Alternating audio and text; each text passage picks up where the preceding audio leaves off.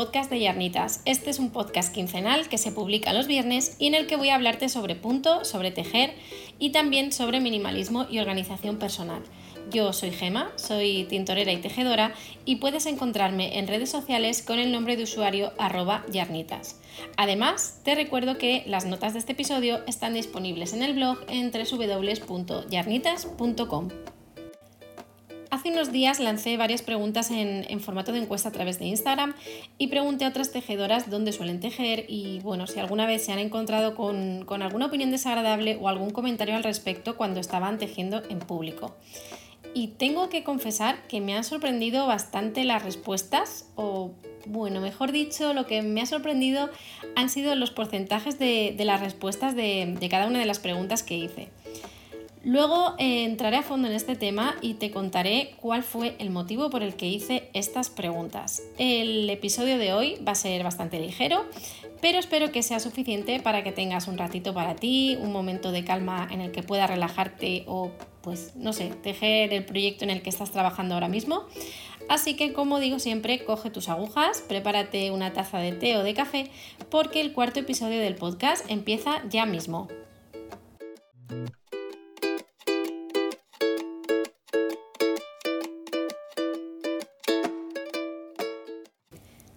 Semana he tenido por primera vez la, sensación desde que empezó la pandemia de que las cosas volvían un poquito a la normalidad. Eh, hemos hecho cosas bueno, pues que no solemos hacer. Eh, he pasado más tiempo del habitual con mi familia. Hemos ido también a un concierto al aire libre. Y reconozco que todo esto que antes era lo más normal del mundo, ahora me parece como súper extraño. Yo soy de las que cumple las recomendaciones sanitarias, cumplo las normas al 100%, porque bueno, siempre me ha dado mucho miedo que alguien de mi familia se pudiera contagiar o, que yo pudiera estar contagiada y ser asintomática y, contagiárselo a alguien. Y ahora que por fin pues puedo hacer muchas cosas que no he hecho durante meses, es como que todo esto tiene mucho más valor, pues mucho más valor para mí. Es como que eso lo, lo valoro más. Y mm, es que si me paro a pensarlo, hacía dos años que no íbamos a un concierto. O sea, es increíble, pero para mí lo pienso y es como si hubiera sido el verano pasado, pero llevamos ya con esta situación tanto tiempo que es como que se te borra un poco, mm, bueno, mm, eso, la, la sensación espacio-tiempo es como que está un poco difuminada. He estado unos días en casa de mi tía y me he sentido un poco como si estuviera en una especie de, de resort o en una especie de retiro. A ver, a mí me encanta vivir con el señor Yarnita y el tiempo que estoy sola en casa pues también lo disfruto mucho, pero no sé muy bien por qué. Cuando vuelvo a casa de mi tía, que es donde vivía antes, es como si volviera al hogar. Es como que me relajo muchísimo, estoy siempre contenta, duermo fenomenal, estoy descansada, eh, me concentro más trabajando cuando estoy allí. Mm, yo no lo entiendo, pero bueno, obviamente no me quejo. y la verdad es que mm, tengo suerte de que tanto mis padres como mi tía pues estén ya vacunados y eso también pues ha hecho que, estos días de estar con ellos mm, haya estado más tranquila. ¿Qué más? Eh, he comprado un micrófono, o sea, este episodio ya está grabado con el micrófono nuevo, así que espero que se escuche mucho mejor que los anteriores y bueno, pues poco a poco voy a ir mejorando cosillas para que esto sea cada vez más profesional. Y a ver, también, ah, que no se me olvide, este fin de semana, eh, bueno, cuando estés escuchando esto, teóricamente debería ser el viernes anterior a este fin de semana, que será 5 y 6 de junio. Y se celebra el Knit with Friends, que es un festival tejeril que normalmente pues, tiene lugar en, en Oporto. Pero por supuesto, pues esta edición va a ser online, igual que sucedió el año pasado. Y yo participo con Yarnitas como expositora. Así que, bueno, como no podemos vernos en Oporto, pues he preparado un descuento en todos los productos de la tienda online y la verdad es que esta feria es de mis preferidas en, todo el mundillo tejeril. Eh, me entristece mucho que no se pueda celebrar porque Oporto es una ciudad preciosa y cuando, cuando hemos estado allí en la feria nos lo hemos pasado tan bien que me da muchísima pena. Eh, la verdad es que las organizadoras se lo han currado mucho, eh, han preparado unos talleres online con diseñadoras de, todo el mundo, han organizado una Need Night también, que será mañana, eh, será a través de Zoom. Y bueno, en, esta Need Night se van a sortear productos de distintos expositores. Yo voy a estar presente en, en la Need Night para que estemos un ratito ahí charlando y tejiendo juntas. Y también he querido aportar una madeja de lana y, una tote bag para el sorteo que se va a hacer entre todas las participantes que participen. Se, van a sortear muchas cosas y bueno, yo he puesto mi granito de arena con, un par de productos. Y sobre el descuento que vas a tener en la tienda online, eh, va a ser un 20% de descuento que puedes, eh, bueno, que va a estar aplicado en todos los productos de la tienda, excepto en la suscripción al, al club de calcetines y lo vas a tener disponible durante esos dos días, que son el 5 y el 6 de junio. No vas a tener que aplicar ningún código y simplemente cuando entres a, la web vas a ver el precio original y luego el precio rebajado, ¿vale? O sea, no hay que hacer nada en especial. Así que bueno, eh, la tienda está bastante llena de madejas y si tenías alguna cosa en mente que, querías, pues te recomiendo que le eches un vistazo y que, que la compres porque este año Mm, si soy sincera, eh, no voy a hacer, bueno, no tengo planeado hacer muchos descuentos, ¿vale? Mi idea es ir haciendo mm, cada vez menos descuentos, así que este año va a haber poquitos, va a haber menos que, el año pasado. Este episodio va a tener las siguientes secciones en mis agujas, biblioteca craft y luego, pues como ya sabes, voy a pasar a hablar del tema principal de este episodio, eh, y esta semana voy a indagar en nuestras costumbres tejeriles. Vamos a ver dónde y cuándo tejemos, qué pasa cuando tejemos en sitios públicos y también algo muy curioso que me dijeron hace poco, que ha sido lo que ha inspirado todas estas preguntas que, que te hice.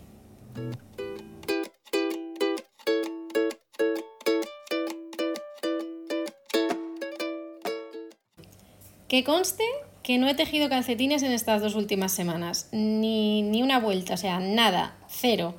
He estado tejiendo únicamente el cardigan del que hablé en el episodio anterior y ya sabes que no podía decir mucho sobre el diseño porque resulta que es el patrón oficial del Knit with Friends de este año. Al igual que sucede con Barcelona Knits, en este festival cada año pues también diseñan un patrón en, en exclusiva que se ofrece de forma gratuita durante el fin de semana de la feria para, todas las participantes. Y bueno, pues este año yo he tenido la suerte de enterarme de, cuál era el patrón porque las organizadoras pues querían que, para este fin de semana en el que se celebra la feria pues que pudiéramos enseñar el patrón de este año tejido con lanas de, diferentes expositores en, diferentes bases y colores. Y a mí, pues la verdad es que me gustó mucho el diseño en cuanto me mandaron los bocetos y no me pude resistir y no pude decir que no, porque me apetecía muchísimo. Y no sé qué es lo que me ha pasado, porque mm, de verdad, o sea, no, entiendo, no entiendo qué, me ha pasado, que, que miré la agenda y yo pensaba que quedaba como, como un mes y pico o algo así, o, o dos meses. O sea, Mm, sé en qué fecha estamos y sé en qué fecha es el festival, pero no entiendo bien por qué. Creía que faltaban más semanas. así que cuando vi que quedaba tan poquito tiempo, pues tuve que dejarlo todo y ponerme a tejer el cardigan como, una loca, a toda velocidad. Y bueno, tristemente no lo he podido terminar, mm, me he quedado en las mangas, eh, pero bueno, al menos pues Sé que voy a tenerlo terminado pronto. Eh, espero que con suerte para la semana que viene, si, sigo manteniendo mm, este ritmo. Y al menos tengo la suerte de que, de que no me cuesta nada tejer mangas, no, no se me hace nada pesado.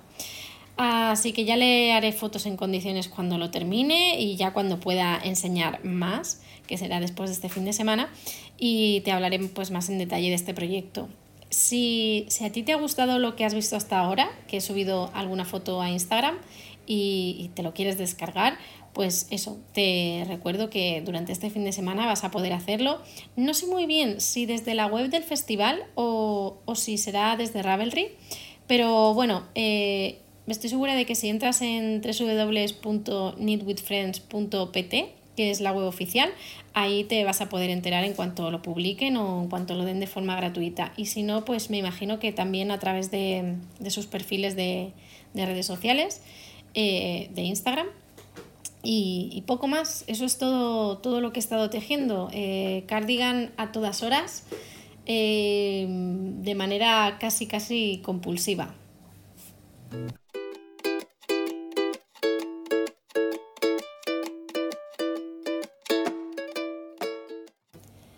He decidido estrenar esta sección con un libro de punto que tengo desde hace bastante tiempo. Creo que lo compré hace unos tres o, cuatro años más o menos. Eh, no es un libro nuevo, es un libro que tampoco es moderno. Eh, de hecho, la fecha de publicación del libro es 1987, o sea que yo tenía un añito cuando se publicó, pero es un libro al que le tengo mucho cariño. El libro en cuestión es The Disney Book of Knitting y como habrás podido adivinar, pues se trata del libro oficial de diseños de punto de Disney. Mm, sé que es un libro muy específico y que muy poca gente va a tener interés en comprárselo, pero a mí que me encanta Disney, que, bueno, pues que me encanta el concepto de los personajes, eh, Mickey, Disneyland, me, me parece imprescindible teniendo en cuenta que además pues soy tejedora. Así que cuando descubrí la existencia de este libro, pues lo tuve que pedir. Y es muy curioso porque, mm, bueno, el libro es de segunda mano, ¿vale? Lo, compré mm, en una web que se llama eh, Thrift Books, que, mm, que me descubrió eh, Sonia de Desmadejada. Ella, bueno, pues compra muchos libros de punto que son poco comunes en esa página y entré a, entré a echar un vistazo y descubrí este. Eh, esta web es, es muy curiosa porque tiene libros de todo tipo, de segunda mano, a precios mm, de risa y además eh, el envío pues casi siempre mm, te sale gratis, aunque tardan un poco en llegar, pero mm, es muy guay porque encuentras cosas rarísimas eh, a un precio que, que, te puedes permitir y pues te puedes hacer como una especie de biblioteca así de cosillas poco, poco usuales. Eh, luego, pues voy a dejar la dirección en las notas del, podcast por si quieres echar un vistazo y, bueno, pues cotillar un poco los libros que hay disponibles bajo el término de busca knitting, eh, porque mm, de verdad hay cosas muy curiosas allí y aparte a veces como son de segunda mano, cuando te llega el libro, eh, tiene notas o, cosas del anterior propietario, que también es algo que me mola. Bueno, el libro no tiene desperdicio, aunque solo sea para mirar las fotos, porque es precioso y es un poco retro. Y, una de las cosas que más gracia me hace es, el copyright que viene al inicio, porque eh, viene a decir algo así como que los colores de, de cada diseño son los aprobados por Disney y que debes intentar que coincidan con los colores que tú vayas a utilizar. Y es muy curioso esto. Y luego también pues te dice que tienes que bordar el símbolo del copyright y, la palabra Disney en cada prenda que tejas. Y, no solo eso, es que te dice dónde es el mejor sitio para hacerlo, que es algo que me parece muy fuerte y que yo no había visto nunca, nunca antes. Mm, no sé, es, muy raro. O sea, hasta este, hasta este punto llega el copyright y nunca mejor dicho. En el libro hay diseños de todo tipo para adultos, para niños y mm, me parece una pena pues que casi todo sea en intarsia, que es una técnica que a mí personalmente no me gusta nada porque me parece un engorro. Pero bueno, igualmente los diseños pues me sirven porque siempre está la opción de utilizar el punto duplicado, que es pues básicamente como ir bordando y así pues evitar utilizar la intarsia. Mis dos diseños preferidos del libro son un jersey de Bambi, que tiene, bueno, pues un dibujo de Bambi que está jugando con una mariposa y luego toda la parte del canesú pues tiene un tipo de punto que hace así como, como bolitas, como si estuviera nevando. Y luego también hay un conjunto de, de camiseta y Rebeca de Blancanieves y los siete enanitos. En la, en la camiseta está Blancanieves y luego pues en la chaqueta están todos los enanitos en, la parte frontal, divididos a cada lado, y uno de ellos, que, no cabe delante, va en la parte de atrás como si estuviera despistado y, es monísimo. El conjunto en sí, o sea, me encanta. Em, luego hay, hay un jersey oversize que es del libro de la selva, que, bueno, a mí el libro de la selva no, es que me guste mucho, pero es que este jersey mm, mm, es, una auténtica pasada. O sea, vamos, eh, pagaría para que alguien me lo tejiera porque yo sé que no tendría paciencia para hacérmelo, pero es que pagaría para que otra persona me lo tejiese. O sea, mm, es, chulísimo. Voy a ver si, puedo hacer alguna foto y, la puedo dejar en el, en el post de, de las notas para que puedas verlo porque es una maravilla tejeril. Eh, hay también, bueno, hay muchas cosas para, niños y para bebés. Hay un conjunto, un conjunto para bebés para que vayan disfrazados del pato Donald o de Mickey. Y bueno, son, son facilitos de tejer. Y, bueno, y luego también pues hay algún diseño que, sí que está tejido en Fereil. Eh, en concreto, bueno, pues hay, hay dos jerseys que son de Mickey y de Minnie. Eh, no por separado, o sea, no uno de Mickey y otro de Minnie, sino que en los dos jerseys se utiliza el mismo diseño de Mickey y Minnie y vienen con forma diferente según sea para hombre o, para mujer. Y este es otro diseño que seguramente sí me tejería. Lo que no sé es cuál me gusta más, si el de, el de hombre o el de mujer. Porque bueno, el cuello y, y lo que es el corte son un poco distintos. Luego, al, inicio del libro vienen explicadas todas las técnicas necesarias, vienen fotos, las abreviaturas, eh, cómo leer gráficos y un poco pues todo lo que necesitas saber para tejer los modelos del libro. Así que si te gusta Disney y tienes la, oportunidad de pedirlo así en una web tipo mm, eh, Thrift Books, que sale bien de precio, yo pues te recomiendo que lo compres porque a lo mejor no vas a tejer nada del libro, pero mm, estoy segura de que te va a sacar más de una sonrisa.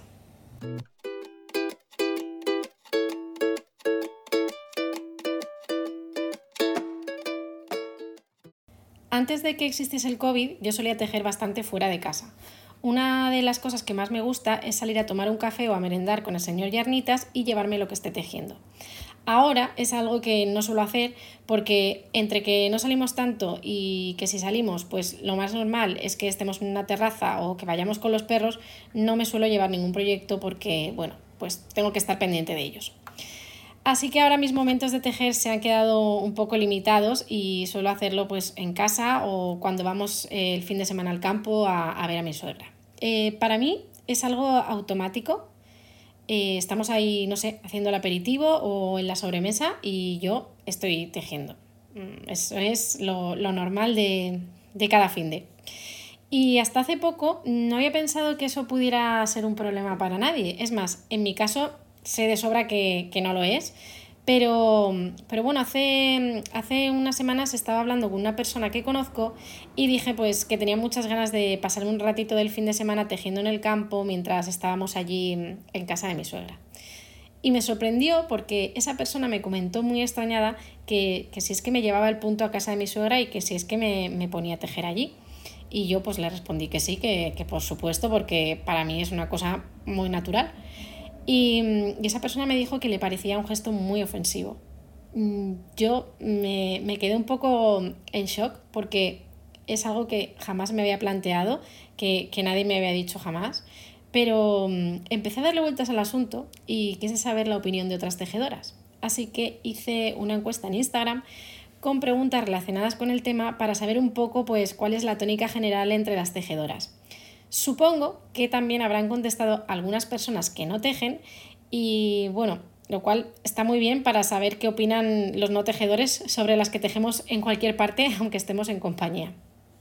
Lo primero que pregunté fue si sueles tejer fuera de casa y el 53% dijo que sí. Mm, me esperaba que fuera un porcentaje mayor, aunque entiendo que en el último año también se han reducido las ocasiones en las que una puede tejer fuera, como ha sido en mi caso. Luego pregunté en qué situación sueles tejer más cuando estás fuera y mm, aquí di varias opciones como respuesta. El orden quedó tal que así. Eh, el número uno es la opción que más gente votó y el 4 es la opción que menos, porque mm, aquí bueno, no, había, no había un porcentaje donde, de donde sacar el resultado. El 1, eh, o sea, el, porcentaje más alto fue para, para la opción de viaje. El 2 fue para mientras esperas, o sea, haces gestiones o estás en una sala de espera. El 3, cuando estás con amigos y familia.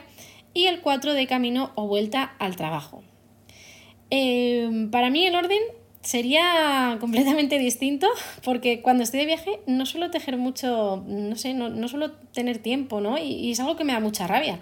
Eh, a no ser que vaya, mm, entre en un avión, en el coche nunca tejo y luego pues cuando estoy en el destino tampoco, ¿no? Mm, de día siempre estamos por ahí viendo cosas y cuando llego al hotel o por la noche mm, estoy siempre cansadísima y me quedo durmiendo enseguida. Así que mi orden sería más bien eh, cuando estás con amigos o familia, eh, después sería mientras espero o hago gestiones, luego iría de viaje y eh, de camino o vuelta al trabajo es que mm, en mi caso, como trabajo en casa, ni siquiera, ni siquiera existe la opción porque normalmente no voy a ninguna parte para ir a trabajar.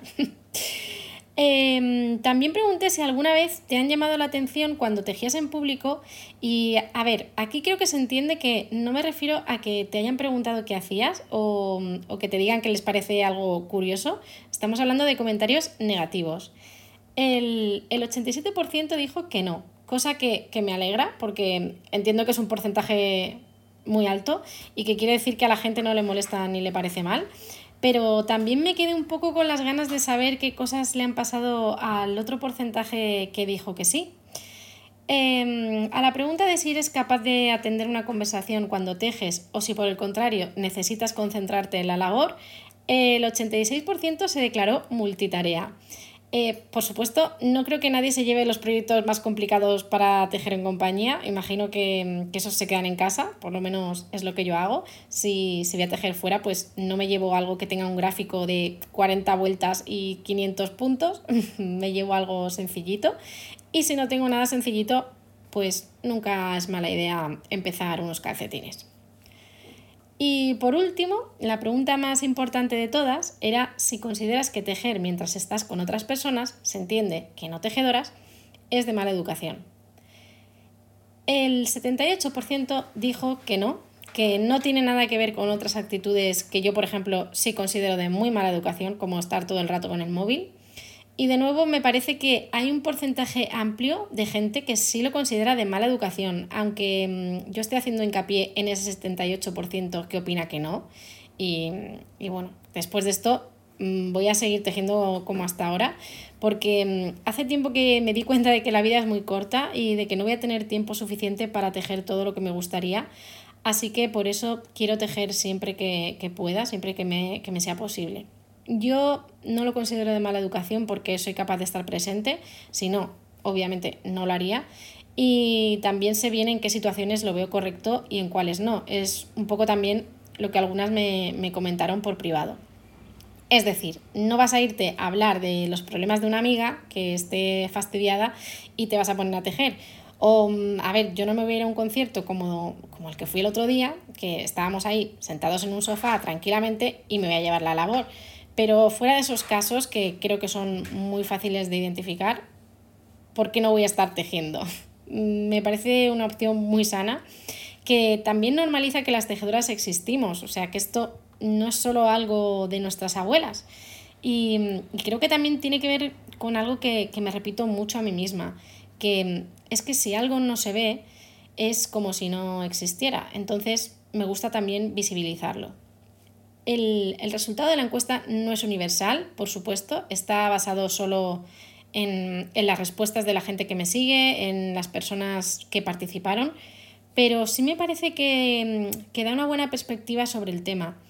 Y si quieres añadir algo más, puedes mandarme un correo y contarme lo que quieras sobre esto y especialmente me gustaría saber esas anécdotas no tan positivas de todas aquellas tejedoras a las que les han llamado la atención mientras tejían.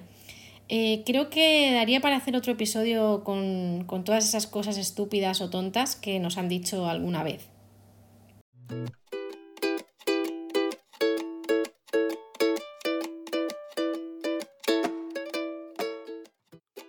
Muchísimas gracias por haberme acompañado en este episodio. Puedes escuchar el podcast de Yarnitas en Spotify, Anchor, Google Podcast, Evox y otras plataformas de streaming. Todos los enlaces mencionados aquí están disponibles en las notas del episodio que encontrarás en el blog en www.yarnitas.com. Además, puedes escribirme a podcast.yarnitas.com si quieres hacerme cualquier sugerencia o si te gustaría que tratase algún tema en concreto. Si lo prefieres, también puedes mandarme un mensaje directo en redes sociales donde me encontrarás con el nombre de usuario arroba yarnitas. Nos vemos en el próximo episodio.